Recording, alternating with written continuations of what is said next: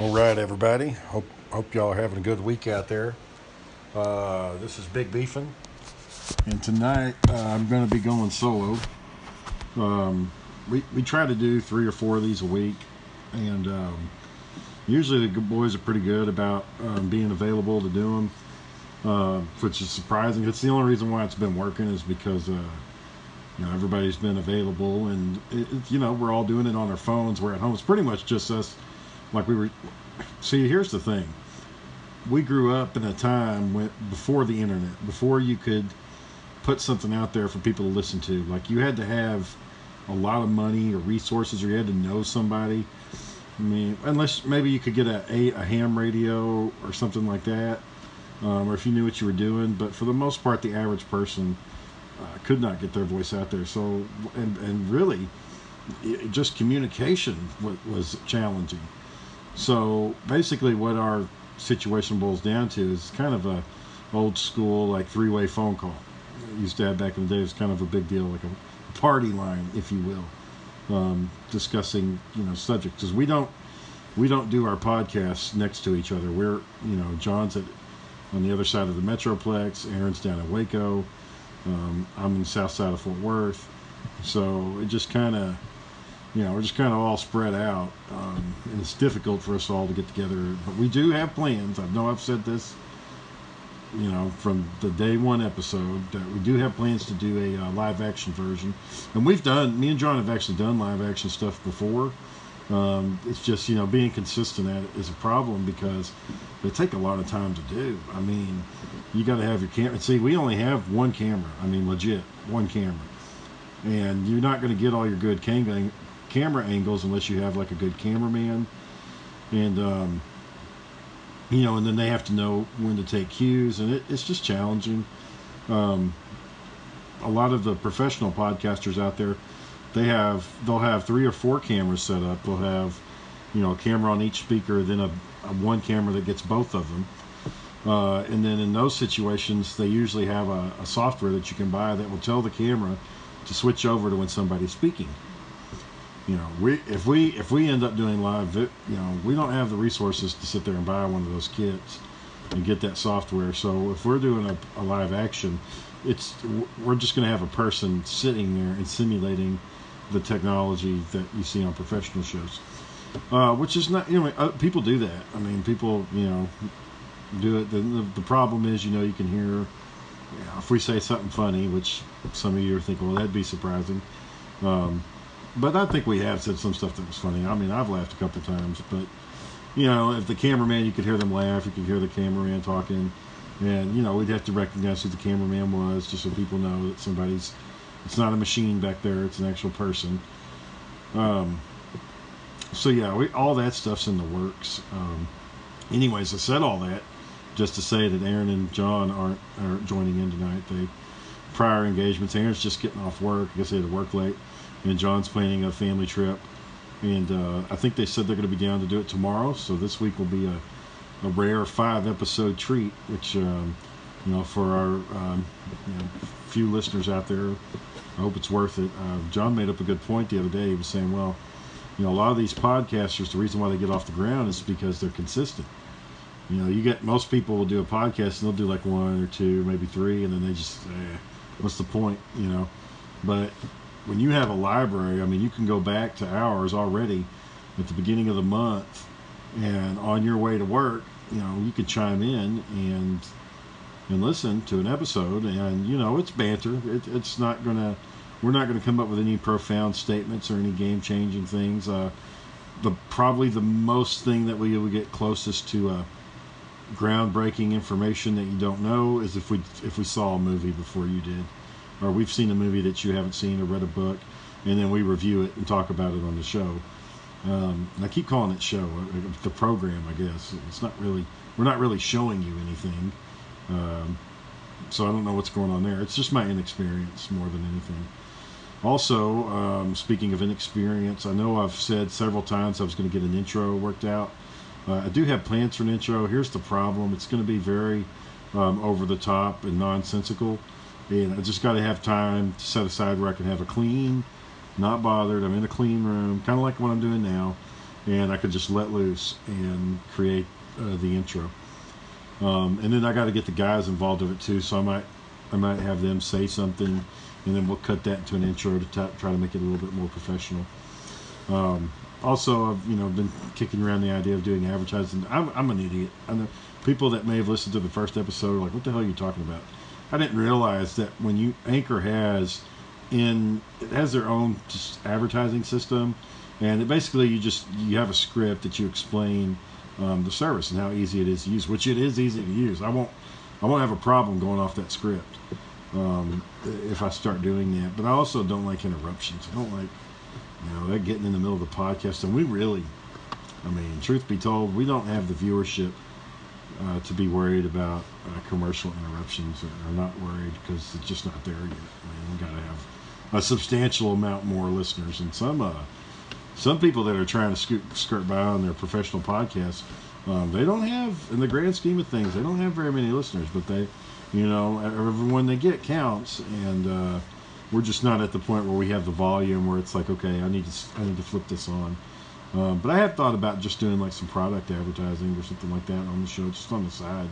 It's something I really like, But we'll cross that bridge when we get to it. So I guess what we need to do now is just jump into tonight's topic. What I wanted to get out there and just kind of discuss. So this is going to be a straight up opinion piece. If the boys happen to chime in, which. I will not be surprised if they don't, but if they do, great. And they can come up with rebuttal opinions or have their discussion as well, or we can recant this in a previous episode. I kind of just wanted to talk about my connection to the superhero world and why that's a big part of my life. If anybody out there listening knows me, they know that I'm a big-time superhero nut. I have a substantial collection of superhero action figures. And artwork. I used to have a huge comic book collection, but as I said in the previous episode, I had to sell all those off because my house flooded. So where did it all begin? My earliest memories, I believe, were at my grandmother's house. And when I came into the picture, for the first few years, it was just me. My brother didn't come along until I was 4. So I got a couple of memories before he arrived of playing with He-Man action figures, and that would have been around the time He-Man was popular, early 80s. And but also the Galactic Superpowers, I think that's what it was called. It's basically it was the finale of the Super Friends, but they were going up against Darkseid and Calibac and all that. And I just remember my grandma had the Batmobile. My cousin, Jacob, he lived with my grandma, and he had the Batmobile action figure, and he had a little Batman and Robin to ride around in it. And I just thought it was cool. It just looked cool, and then you connect that to the cartoon, and then you see the live action version with Adam West, and they all kind of look the same, and you start getting this idea of this Batman character. And then, and of course, Superman was there too, and the Flash, and it's just interesting how a little bit of exposure can just light up your imagination and give you so much information. So growing up, it was definitely as a kid, He-Man, Transformers, Thundercats, the Justice League. Spider-Man, believe it or not, there was an 80s Spider-Man cartoon. Spider-Man and his amazing friends. You had Spider-Man, Iceman, and I want to say Firestar. I could be wrong on that. She's not somebody you really see in the comics that much these days anyways. But it was, it's kind of weird. You got Iceman, then you got a chick with fire powers. It's just an interesting dynamic. But I remember about that, now that I'm a comic book nerd, at the time I didn't realize that Iceman was a member of the X-Men. I didn't even know about the X-Men. But anyways, I always thought his little sliding effect was cool. He would shoot an ice ramp in front of him, and then he'd just kind of glide across that ice. So it's just kind of neat. I think Frozone in The Incredible does something similar, if you're not familiar with Iceman. I don't think he's really done it in the movies, the live-action movies, because they've kind of nerfed the characters in those movies because they're focused more around Wolverine and what Wolverine's up to. But if Deadpool ever has Iceman show up, I'm pretty confident that he's going to have his full-blown power set. So anyways, so that was the core, the foundation. And then I can remember my dad taking me to see Batman in the summer of, was it summer of 90, I think? So it had been out in the theaters for a while, but I remember going to see that movie, and I fell asleep. I don't know what part I fell asleep, but I remember a couple things. I remember first my neck hurting because the theater was packed.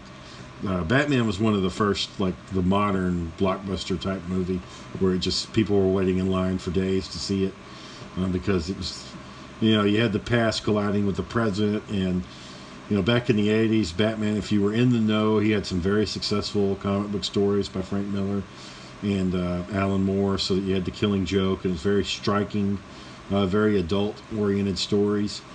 And so to see that character translate onto the screen to where he's now, you know, the slick, you know, you kind of got the James Bond element, but you also have, I mean, he's in a Batman suit and he drives a Batmobile. That's very anti-James Bond.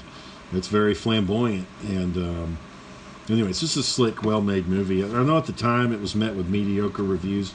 Mediocre to good. I mean, most people liked it. It wasn't negative. But I think it held up. I could sit there and watch the first Batman, and it's still an entertaining movie. You know, Jack Nicholson and Michael Keaton, they just knock it out of the park. Supporting characters, Kim Basinger and I can't remember Alfred's name. The commissioner, I think, was Pat Webb. They do a decent job. The guy Arliss, I can't remember his name either. I just remember him from the show Arliss, the news reporter that was working with Vicki Vale.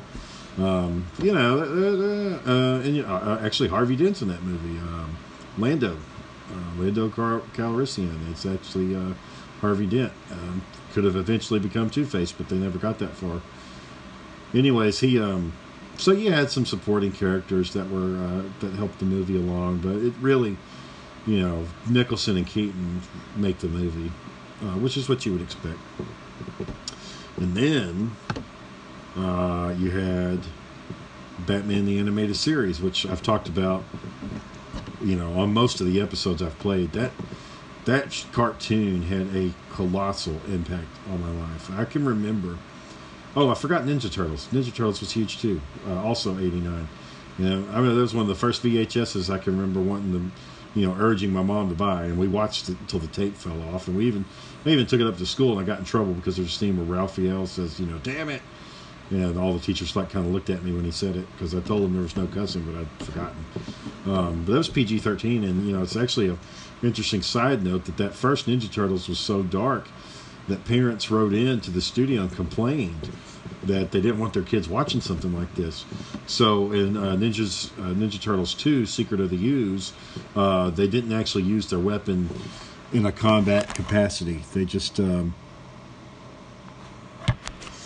know, they just will do other things. Like, they used their environment, or their weapons were used as, like, literal tools, like to undo something or to throw something, but they didn't actually swing their sword at some guy's head, which they did in the original movie. So Ninja Turtles was a huge, huge impact, because that was the first one where I had a movie, a live-action movie that was damn good.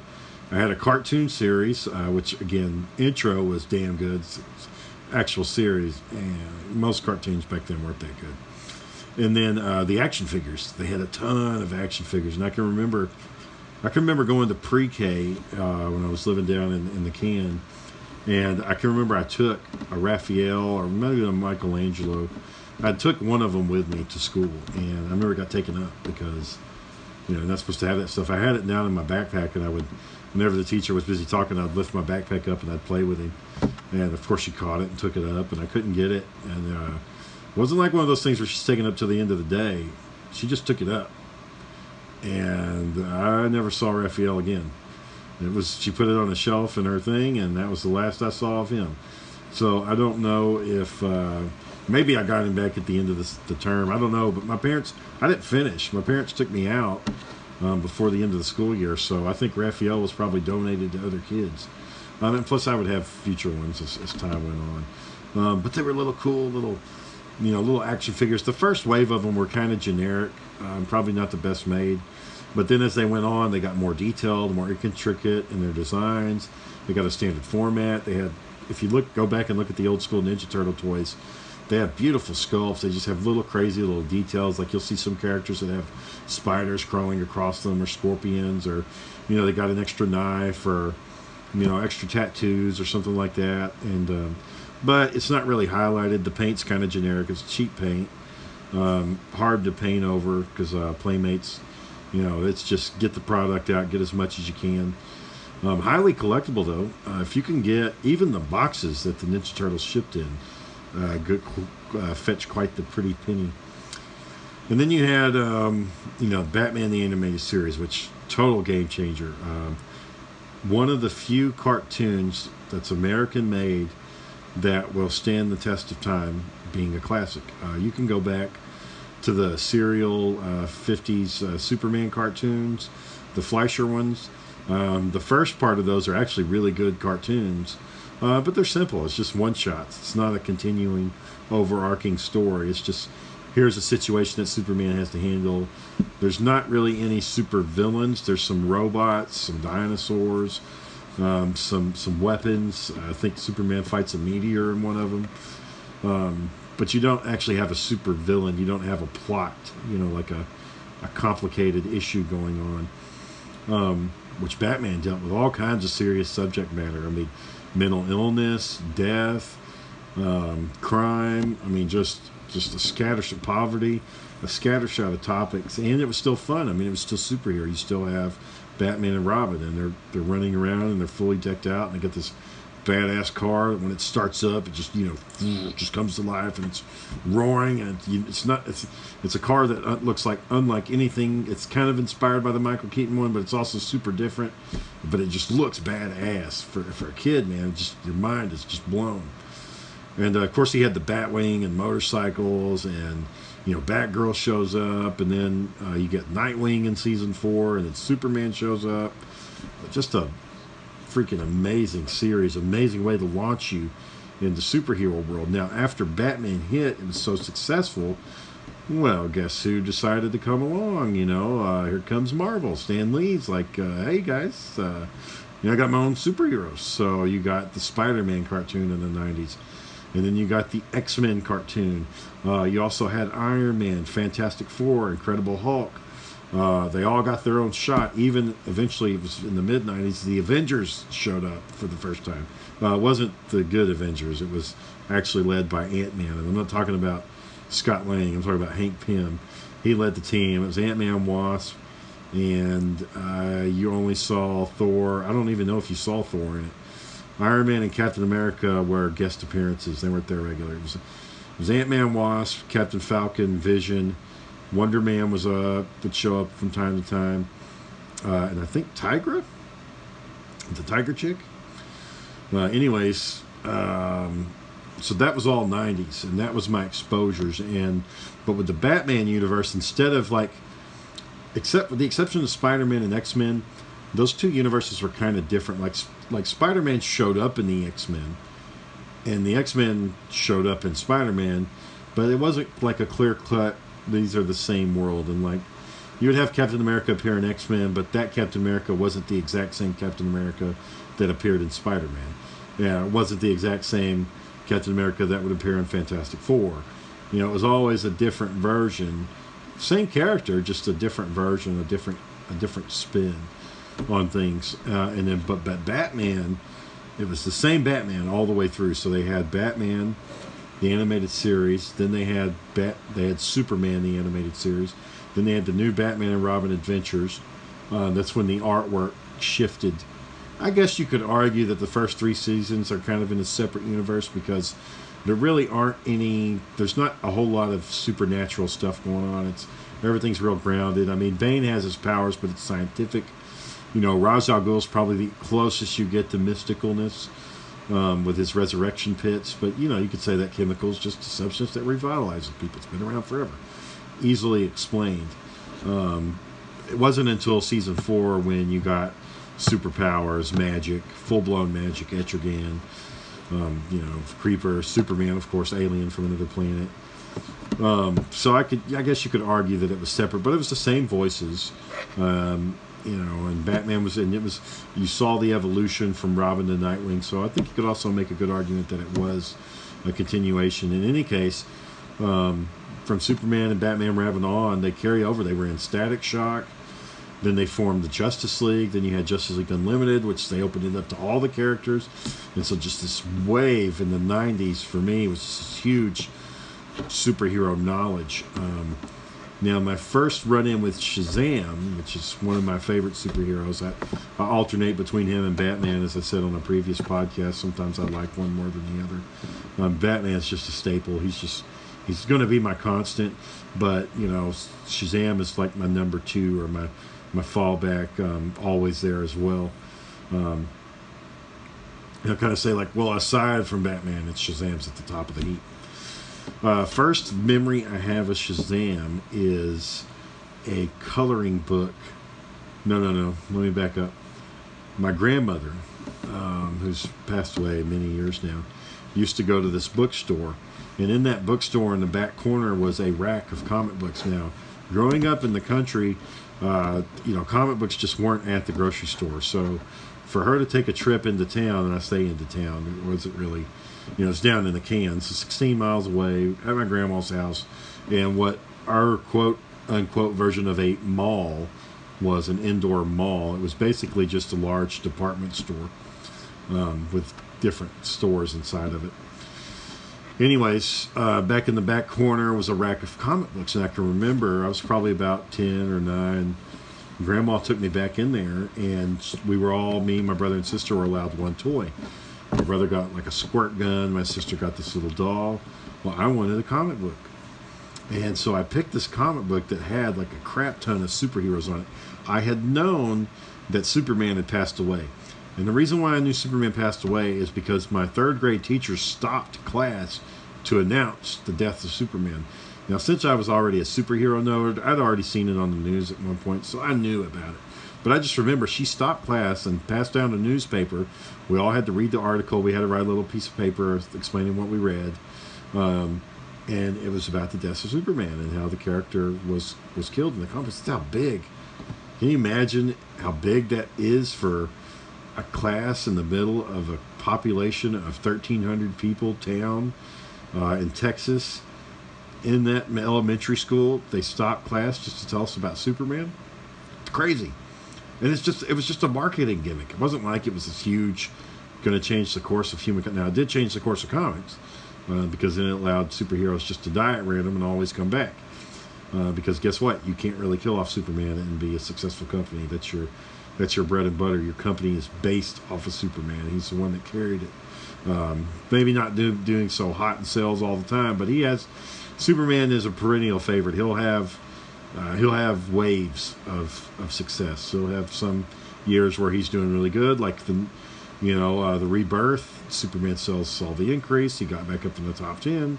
Sometimes he fades. There's always going to be a core group of Superman collectors, a core group of Superman people, and when you see videos of people from across the world and in their hometowns, you can pretty much rest assured you're always going to see somebody wearing a Superman shirt. It's just a cool character.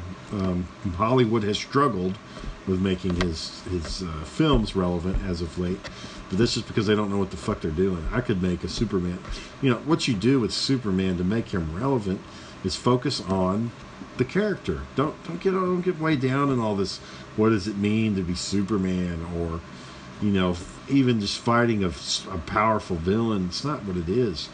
Superman is, he's us, but he's us if all of our wishes came true. He can do anything, but he grew up the same way we did.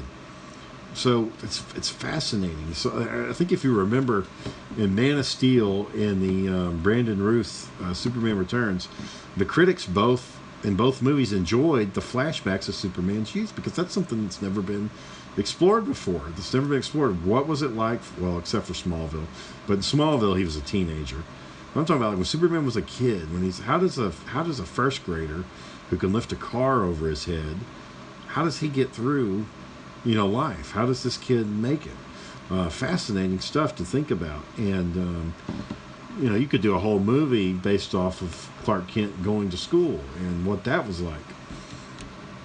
Anyways, maybe you don't do a whole movie, but you at least focus on it. And basically, you let the character relate back to us that he grew up in a small town. He had to deal with bullying, and he had to show restraint. He knew that he had a gift, but he couldn't show it to anybody because his parents, you know, were like, hey, it's not what they're there for. They're not to show off, which I didn't like. That was one of the problems in Man of Steel. You know, the Kents were not only like, don't show off your powers, but even if somebody is in danger, don't show off your powers, because you doing that's going to put yourself in danger, which is ridiculous. The government, even if they had shown up, Superman could have broken out easily, and there's nothing they could have done to stop him. But he didn't know that. So anyways, oh boy, I really got off track there with that Superman analogy. I don't even remember what I was talking about. I'm going to listen to this and I'll be like, what the heck? Where was I going with all this? Oh, Death of Superman. Yeah, so that comic book, in the middle of the comic book, you actually see Shazam. It's and I think he's on the cover too. And I just remember it's like this cool character. He's all red. He's got a lightning bolt. And, you know, at first I thought, is this like Superman's friend? Is this another Kryptonian that I don't know about? I think his only line in the issue is holy moly, because, you know, Shazam's a kid. But I just remember he just had a cool look. And then I can remember seeing him again in a coloring book that my mom had seen at the grocery store at the H-E-B. And there was a coloring book. It was a Batman coloring book. And it was based off the animated series, but it also had the Justice League. So I had the 90s animated series Batman, but it also had Green Lantern, Superman, Shazam, and the Flash were all in the coloring book. I can't remember if Wonder Woman, I think she was in there, but I know for sure those were. And I just remember it was so cool seeing this guy that, you know, was flying just like Superman, and he had a cape, but he was red, and, you know, had the lightning bolt. And so that, you know, just lit up my imagination.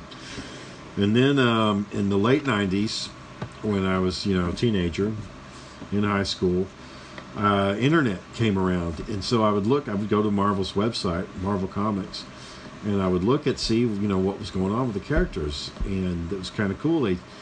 They had this deal where if you printed it off and you sent in a money order, they would send you comic books. You could subscribe, and they would mail them directly to your house.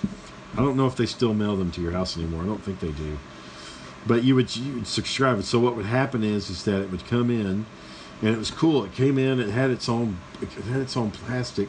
It also had its own board, a backing board. So in the world of comic books, when you're actually a collector, you store them in a plastic bag, and you put a board in there to keep them so they don't fold or they don't bend. The board keeps them upright. And then you put that board in a drawer, like it's usually a cardboard box, and you put that cardboard box somewhere where it's out of the sun, and it stays there until you get ready to sell them and make money on it. And if you don't ever sell them or make money, they just sit there for all time until you die, and then somebody else sells them and makes money off of them. It's kind of a ridiculous thing, because there's actually stories in there that are very intriguing, but they become these possessions. And anyways, I sold all mine off, so I'm not going to go down that rabbit hole. So I started ordering my own comic books, and I was interested in I read in Wizard magazine. Was it Wizard? This was probably an article online where this guy was talking about, you know, I always got the team up comic books because I could see more than one character. But so I got the What If comic books, because the What If comics always had a new character. It was always a new character you could explore. So I signed up for the What If subscription, and I signed up for Silver Surfer, because that was my favorite superhero for Marvel at the time, was Silver Surfer, and I still like him. He's up there in my top list. Just the problem is, you know, his live action movie didn't do that well, and he hasn't gotten a lot of buzz, and Disney doesn't have the rights anymore. So until we see Silver Surfer actually done by Marvel Studios, he's just not going to be that popular of a character. It's not like Wolverine or Deadpool, who they've been able to stand the tide against Disney's Marvel. They're Fox's Marvel, and they're able to stand up.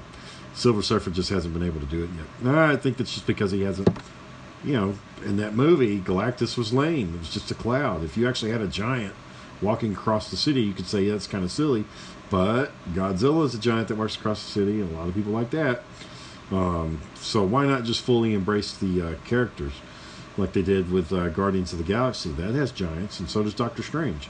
So do the same thing. Anyways, so I probably got about 4 or 5 issues, and so it's a year-long subscription, so you're guaranteed 12 issues. Well, like I said, probably got 4 or 5, and both series were canceled. Silver Surfer was canceled, and What If was canceled. And I don't think What If has came back. I think they've had a couple of one-shots, but that was the final run. Silver Surfer, I think, has come back, but the line doesn't last very long, and it dies, it comes back. Anyways, so Marvel had to fill in my subscription, because I'd already sent them the money. It was a money order. This was back when you didn't buy stuff online, and I didn't have a credit card anyway, so I couldn't buy it online. I'd send in a money order through the mail. And then, yeah, so they replaced it with what they thought I would like, which was the Fantastic Four and the Avengers. And actually, both are really good comic books. I can't remember the artworks for the Fantastic Four one. I can't remember off the top of my head. I'll have to look it up. But I can remember the Avengers was George Perez. It's spelled Perez, but they pronounce it Perez. And he just did a freaking phenomenal job. I mean, he made Thor look cool, Captain America look cool, Iron Man look cool. I mean, he had the whole team. He had Black Panther. I mean, just badassery Avengers. And there was this, he was basically, there was a storyline called Heroes Reborn. So they had said that taking a page from Superman's book, that all the heroes were gone. And instead they were reborn into this new universe. Well, all that went away. But there was this panel where it was showing Captain America, and he was kneeling down in front of his shield, and it was like a gravestone, and it was for all the Avengers. It's like it had Thor's hammer, it had Iron Man's helmet, Hawkeye's bow. And it was like, what the hell happened? How did the Avengers get taken out? How did the whole team, these powerful characters? So anyways, good stuff, good storylines, lots of crazy, just a fun storyline. Not really, again, this wasn't Shakespeare, it wasn't dramatic. It's just a fun story, easy to read. So that lasted until, my senior year, and then, money... It's some financial stuff going on. Money wasn't readily available. Kind of fell off, but I got to where I was driving around. So I would then, my mom got a mail in for like magazines you could have delivered, like free magazines that you just check off. You send it in, they ship them to your house. If you like them, you subscribe to them. And I checked Wizard magazine. So Wizard, it was a comic book magazine that basically talked about everything superhero comic book related, and it would give you insight into comic books. So reading Wizard, that's where I got the foundation of most of my superhero, like my adult knowledge was from Wizard magazine. Like they would go through all the best storylines, they would tell you what you need to read, and so they would say things like, The Dark Knight Returns, it's a must read. The Watchmen, a must read. Kingdom Come with the DC heroes, a must read. Death of Superman, Death in the Family when Robin got killed. All these must reads that you had to just, they were essential. And so I would go to, there was a store that's kind of like an equivalent of Think Geek. It was called On Q. It got bought out by a store called Sam Goody. And I think that got bought out by something, I want to say Pacific Coast. Anyways, they're all gone now. They're all gone. It's over. Nobody goes there anymore. But I remember they sold graphic novels. So graphic novels is like a run of comic books in one single little book. They call it a graphic novel. So it's like 12 issues in one, or 24, or something like that. And so I would go get The Dark Knight Returns, and then I got this one called The Long Halloween, which was amazing, just amazing Batman stuff. And I got it because Wizard Magazine recommended it. And just mind-blowing stuff. Kingdom Come, and Shazam plays a big part in Kingdom Come, so that was badass. And then, time's going on, you get the Spider-Man movie, comes out, really loved it. First movie... It was one of the movies that I went and saw a couple of times because it was just so amazing that they finally got Spider-Man. The X-Men came out, which at the time I thought was badass. As I got older, I was kind of like, it's Wolverine. It's not really the X-Men, but I digress. Great for its time. You had Blade, which I come out and watch in the theater, and Blade was badass. Didn't really know much about him. Well, no, I did know, because he showed up in the Spider-Man episode, so I knew who he was. But still, it was just a good movie to see. And then Blade, Spider-Man, the X-Men. Now, see, Batman had been making movies in the 90s, but they started sucking. Batman and Robin and Batman Forever were garbage. So when X-Men and Spider-Man and Punisher and Blade and all those came along, it was a very fresh, fresh take, and very well welcomed to see the new spin on things. And then I was in college, started college, and there was a movie gallery. This was a place where you could go rent movies and video games.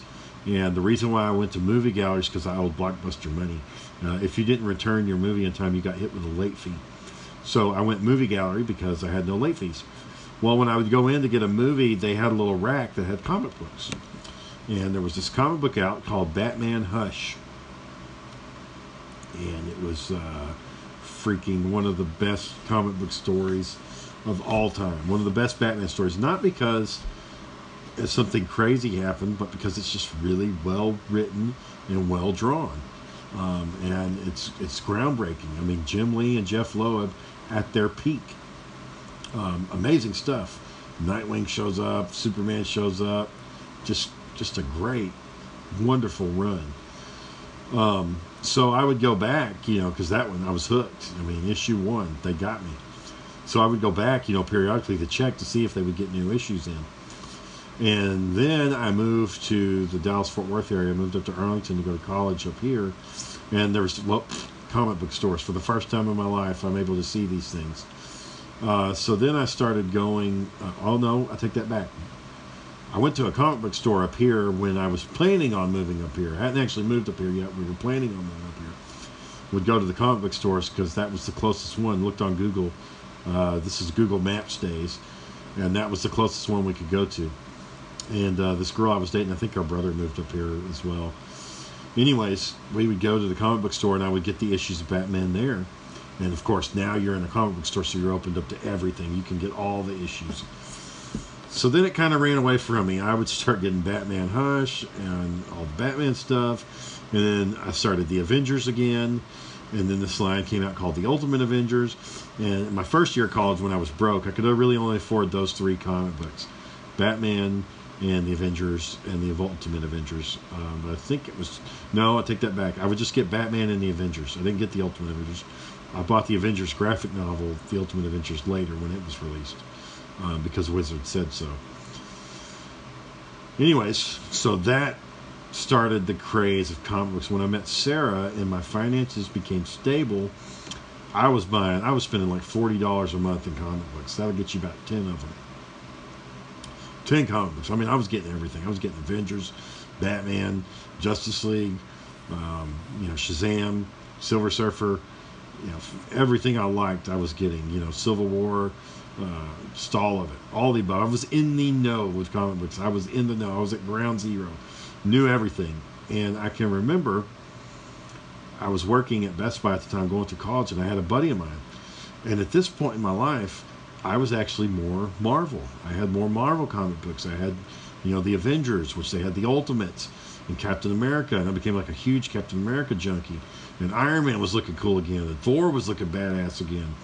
And so I was swinging towards Marvel. So I was talking to this guy at work, and he's like, "Nah, man, I'm DC." I was like, "What do you mean you're DC?" And he's like, "I like their book, their stories better. I relate to them." I was like, "Dude, have you read Avengers Disassembled, and then Civil War, and then the Ultimates, and how they're all, how Civil War and Disassembled are all connected, and House of M, and all this great Marvel shit that was going on?"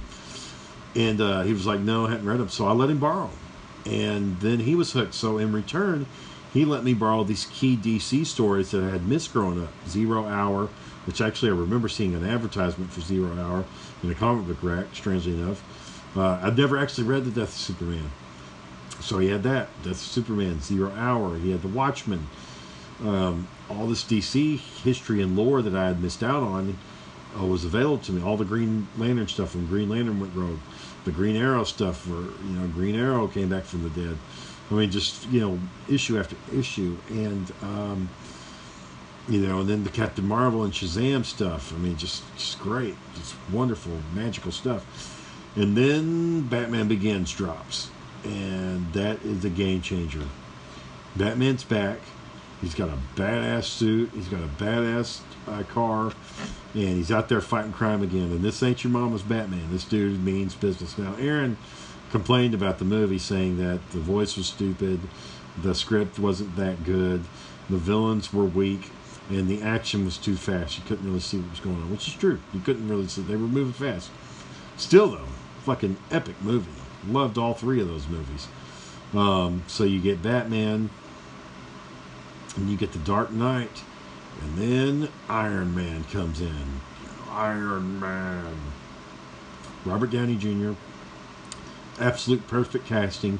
And I knew that was perfect casting. We all said that was perfect casting because everybody knew Robert Downey Jr. had his own issues with substances, and Iron Man's an alcoholic. So we were all thinking, this is perfect. They nailed it. I mean, right out the bat, they got it right. He's rich, eccentric, he's charismatic, but he's also an asshole when he drinks. And there you go, Robert Downey Jr. to a T. So that movie, Iron Man 1, was just mind-blowingly good. I mean, just such a fun, well done. And I think the only reason it worked is because he's just a guy in a suit. I don't think it works if you do the magic and the technology. So you can invite everybody in to get the sci-fi element. You know, here's a man in a metal suit that looks fucking amazing, looks badass, and he can do amazing things in it. But they also made it very charming and funny, so everybody can enjoy it. And then at the end of it, which my dumbass, the first time I watched it, I didn't stay through the end credits because at that point in my life, the only movie that had end credits was He-Man, with Skeletor showed up. So I stayed past the end credits, or didn't stay, and my friend, he's like, Shane, did you stay past the end credits? And I was like, nah, man, I left. He's like, I'm not going to tell you the details, Shane, but you need to go watch that movie again, and you need to stay through the end credits because there's something there that you have to see. So I took my mom to go watch it again, and I stayed, and what the fuck, Nick Fury, Sam Jackson shows up. Why this was important to me is because in the Ultimate comic books, which is this comic book at the time that I really loved, they drew Nick Fury to look like Sam Jackson, look just like him. And lo and behold, here he is in real life playing the character. And he mentions the Avengers Initiative. After that, off to the races, man. We are good to go. Iron Man 2 drops, which I thought the movie was good. A lot of people said, nah. But that scene at the end with him and War Machine, fucking badassery to the max. Then you get the Incredible Hulk, which the shining moment for that movie was when Home Dude takes the Super Soldier Serum and he starts hauling ass across the field, takes the fight to the Hulk, and you're like, that would be Captain America. That Captain America could fill that role. So that's kind of cool. You got the Super Soldier all playing into it. And then The Dark Knight Rises hits. Another solid success movie. No, not The Dark Knight Rises. Was The Dark Knight Rises before the event? No. Okay, no. Avengers hits. Well, no, you get Captain America because you got Thor. You had Thor and Captain America. Also, all good movies. Just fun starts to the franchises. And then the Avengers. They all come together. Hulk, which is now a different actor because Ed Norton didn't like the direction things were going. Well, you got Mark Ruffalo in there, you got Thor, you got Captain America, you got Iron Man, you know, Black Widow and Hawkeye, and bam, you know, Avengers drops. Now, Avengers works best when you consider the other movies before it. My dad sat there and watched Avengers, and he didn't really get into it that much because he didn't know who all these people were. He hadn't seen the other movies. So if you had watched the standalone movies, then the Avengers are really going to connect with you. And it did, man. The Avengers is just a wonderful movie. I mean, it is just, at some point I'm going to go back and watch it and I'm going to say, man, they really just did a good job. It's a lot of fun.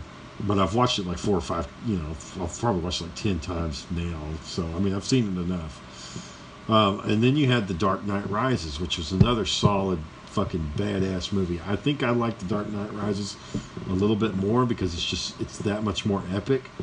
And they really tried to make that movie good. Like, they really put a lot of effort into it. It's kind of silly, but again, there's going to be an element to that, to superhero movies. Kind of ended the same way as Avengers. You have a character driving a nuclear weapon and it explodes and it ends up saving the day. And they're both rich guys in suits with technology. So, anyways, great movie. Another thing about it was, you know, in the Nolanverse with Batman, it's been nice to see Batman, like, in the prime, in his career, actually fighting crime. Not, you see his birth, you see him, you see get one adventure, and then you see his finale, which makes sense literary-wise, story-wise, narrative-wise. But as a fan, you're left wanting a little bit more. Okay. By the time Avengers hits, Marvel has the formula down. They know how to make a good movie. Avengers is the first superhero movie. No, I think Dark Knight was the first hero, but Avengers is the first Marvel superhero movie that clears $1 billion box office. So they are off to the races. They know their formula works. So then you get Iron Man 3, another $1 billion movie. I particularly didn't like Iron Man 3. I didn't like what they did to the Mandarin. They said they initially show you a guy that looks like the Mandarin, and he's got the rings, and he's got, you know, he's a foreigner, and you think it's going to be the Mandarin, and then instead the Mandarin, and like some kind of twist, is the scientist dude from AIM. I don't know, whatever, it sucked. Just, I didn't like it. And Iron Man's barely even in the movie. It's mostly Tony Stark doing stuff. If you're not a fan of Iron Man and you like Tony Stark, you'll love Iron Man 3, because it is a well-made movie, even though he's doing detective work, which is, that's Batman's world, but whatever. Iron Man 3, another $1 billion, and you had Thor 2, and I may be getting these out of order, but Captain America's Winter Soldier comes out, another game changer, one that everybody loved. At that point, Captain America's stock started rising above Iron Man's, which is great for me, because I like Captain America more. Don't get me wrong, I love me some Shellhead, but, you know, the Super Soldier is where it's at. Anyways, Winter Soldier comes out, everybody loves it. You get, I can't remember when Ant-Man was in there in the grand scheme of things. And then you get Avengers 2, Age of Ultron, another solid movie.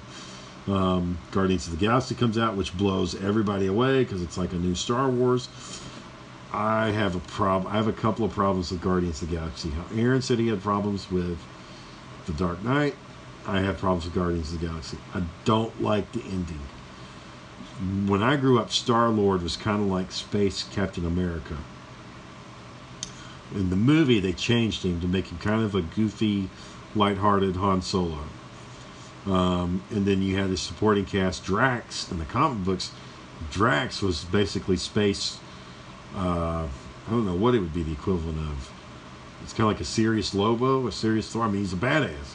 He goes around and he kills everything. Drax the Conqueror, and he rips Thanos' heart out with his fist.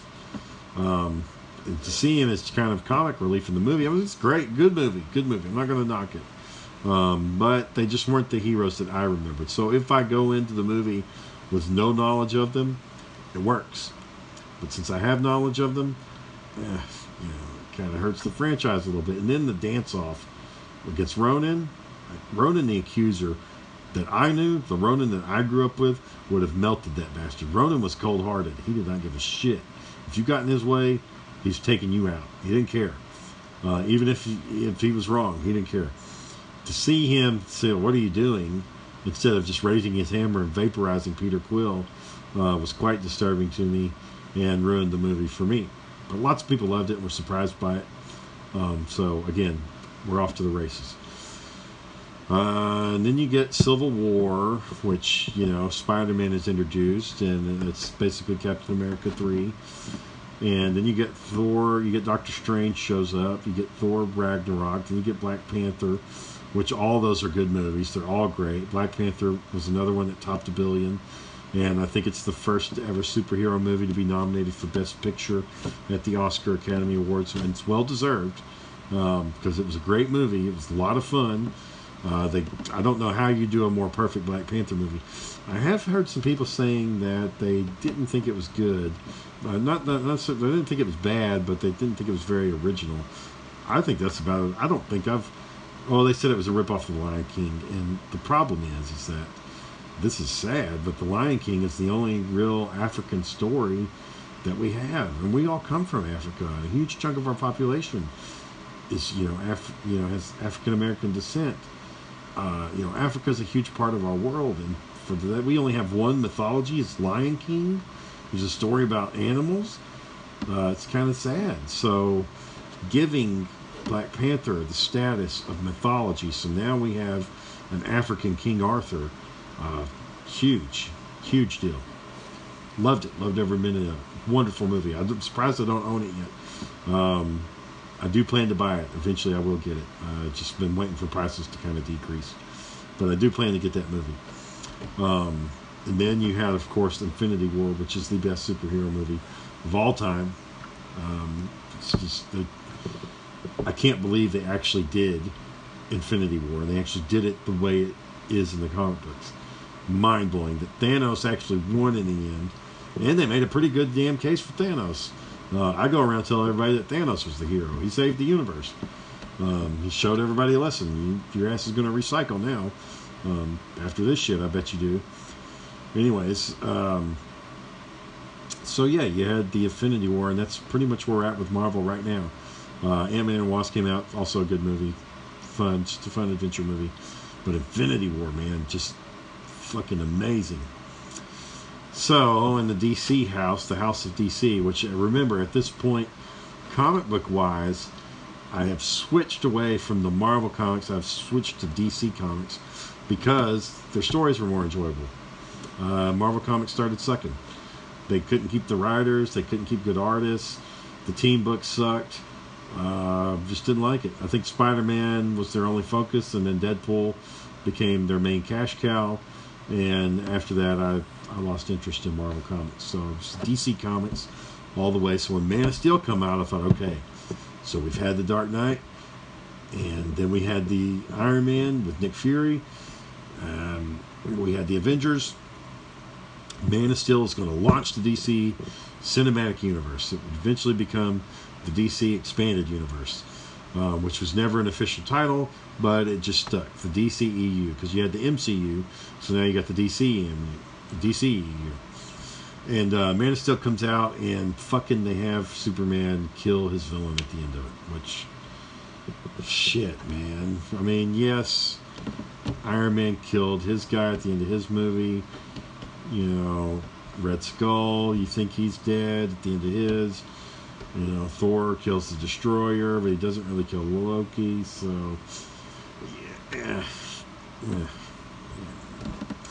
I get what when we talked about this in the other episode, it just really hurt. And Zack Snyder does this, blue screen thing, and... Now, he did great in Watchmen. I thought Watchmen was a fucking amazing, kick-ass movie. A lot of people say they didn't like it, but as a fan of the comic book and that literal translation from screen to film worked for me. I loved it.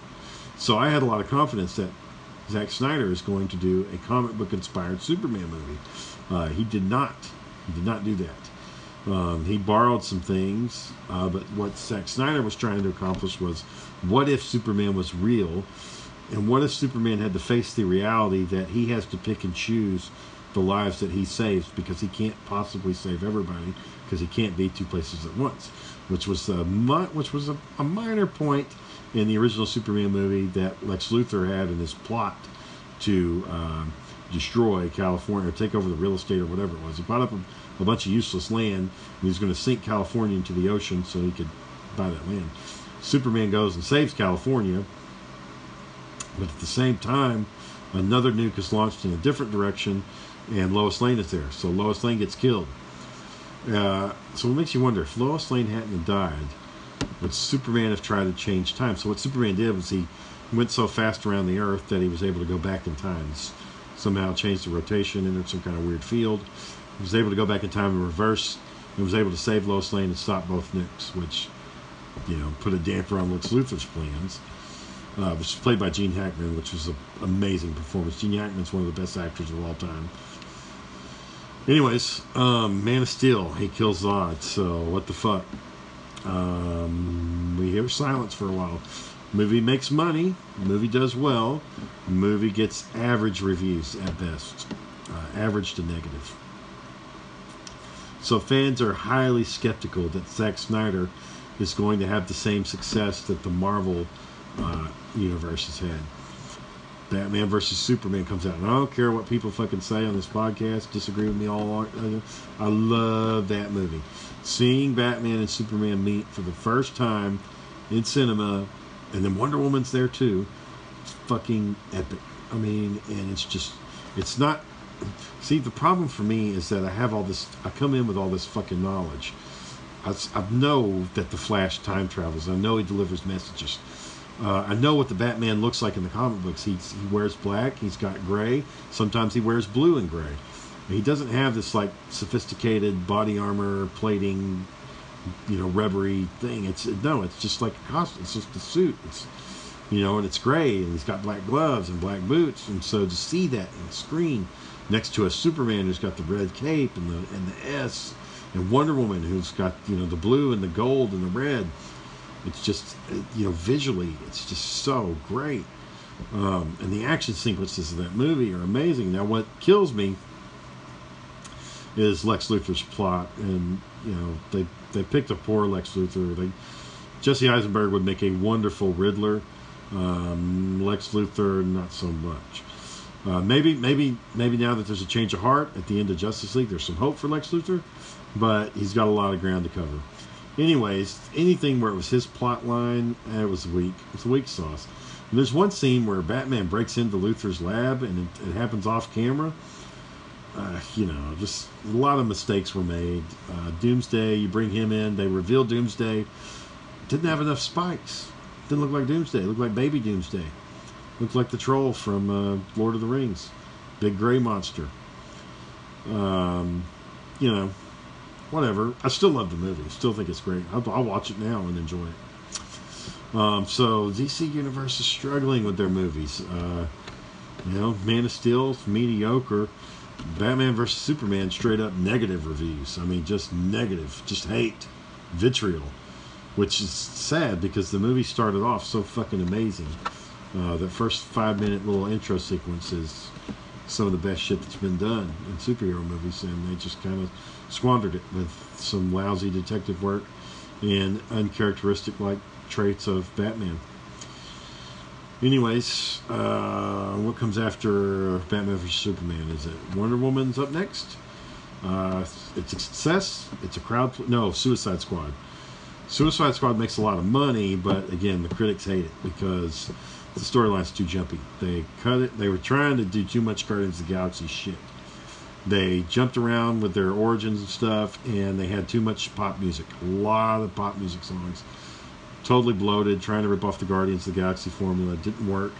It's the Suicide Squad, which is a covert paramilitary organization, and they had them fighting these alien creatures, alien demonic creatures, whatever it was.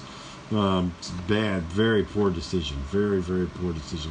They should have had them taking out like one villain, or Cabal, or something like that, or, you know, up against the Joker, but not aliens that are demons or whatever they were. Very poor decision. I still enjoyed the movie. Still thought it was good. I thought Deadshot and Harley Quinn especially stood out. Captain Boomerang, you know, Katana was cool. It's cool to see her in a movie, and Batman's in there too, so that's great. It's good to see him again. And then you get Wonder Woman. So notice the DC movies aren't putting them out as fast as Disney. Warner Brothers is trying to be a director-driven studio, so they're more selective with who they put out. Wonder Woman comes out. It's a great movie. Great reviews. Makes a lot of money. So it seems like DC has learned their lesson. You know, bring some more light into the situation. Stick to the comic books. Draw your inspiration from them. You know, embrace the fantasy elements of the universe and just jump right in there. Well, the problem was that Justice League started filming as soon as Batman vs. Superman released. And the studios were extremely worried because of the negative reviews and the fact that the movie didn't quite bring in $1 billion, which they were hoping it would. Actually, I don't know if it brought in $1 billion or not. It may have. But anyways, it wasn't as successful as they thought it was going to be. They thought it was going to be this huge game changer, and it wasn't. So they got worried that Zack Snyder is probably not the man for the job. So, because I'm sure when he was starting Justice League, it was pretty much just a continuation of what happened at the end of Batman vs. Superman. We're just carrying. Sorry, everybody. Got a little cut off there. Anyways, my point was that, Zack Snyder's gotten taken off. Joss Whedon comes in. Things didn't merge very well. Then you get the Suicide Squad, which is also a great movie. But again, critics pan it. So now studios are getting really worried. We've got two movies and they're, the critics aren't liking them. They would make more money if the critics liked them, because word of mouth will carry the movie. If it's good, people already want to see it. So you're already going to get your initial business, but you have to keep it going. So you have to have good word of mouth. Wonder Woman, thankfully, finally had the good word of mouth. And Wonder Woman was just a fucking amazing movie. Just really well done.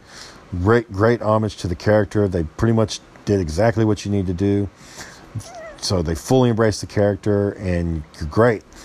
Then you get Justice League, and, it doesn't do that. It's fun. It's a good movie, but, it just... The best part of Justice League is that scene where Superman's fighting them all. So the villain was weak. So the storyline, and then they bring Superman back from the dead. And the way they did it was just kind of, they dug his body up and threw him into the pool. They made Doomsday. I don't know. It would have been better if Superman had just been in a dormant state and his body was healing. And he comes back with facial hair, and so you don't have to do the CGI mustache thing. Anyways, lots of things they could have done differently there. And then Aquaman came out. A month or two ago, and that's just a really fucking great movie. I think DC, if they follow the Aquaman formula, I think they're on to something, because Aquaman was a lot of fun. The character was perfect. I mean, that's Aquaman. Black Manta, they fucking nailed. Ocean Master is in it. I mean, it's just great. Queen Mera is amazing. Just a wonderful movie. So I think, and I'm really looking forward to Shazam. I can't wait. I've been waiting my whole life for people to finally know who the fuck Shazam is. See, I do cosplay at conventions, and one of my first cosplay was as, Shazam. At the time, he was known as Captain Marvel, but because Marvel has a Captain Marvel and they're making a Captain Marvel movie, which is shitty. They could have done Miss Marvel, to be fair, but whatever. They want to be fucking assholes about it and put their Captain Marvel movie out around the same time Shazam is. That's fine. But in any case, people always call me the Flash or Flash Gordon because it's red and there's a lightning bolt. It's like, no, motherfucker, it's Shazam. Anyways, can't wait for that movie to get here. And then, the cartoons, the animations that's come along. DC's always had great animated cartoon movies, from the whole Justice League War, Throne of Atlantis, Justice League Teen Titans, Teen Titans. I mean, all Judas Contract. Bad Blood, Public Enemies, Apocalypse, The New Frontier, I mean, Flashpoint, all of them great movies. Gotham by Gaslight was great. And then now Marvel has come out with a really good animated with Spider-Man Into the Spider-Verse that follows Miles Morales around. That movie's doing really good. So just a crazy time for superhero stuff. Just lots of good things going on. A good time to be a fan. I wish that people would give DC a little bit more slack, because there is good stuff there. It used to be the cool kids were always the Marvel kids, and that's fine. But, there's some good things about DC, too. It's like my friend said, all those years ago at Best Buy, there's some good things about DC. You got to give them a chance. You got to give everybody a playing field. And don't just dismiss it because you didn't like one part or you didn't like... Yeah, just take it the whole picture. There's some good things going on there. So, anyways, it's a win-win for us fans, and... I hope you get out there, and I hope this helps you, look into some things and understand where I'm coming from, where my knowledge base is built on, and just why I love these characters so much. So I appreciate everybody that listened, and I know everybody's looking forward to getting the dynamic trio back together again and our triple threat, and we will do that on a later episode, but I hope you all have a good night, And thank you for checking in and listening to Big Beefin'.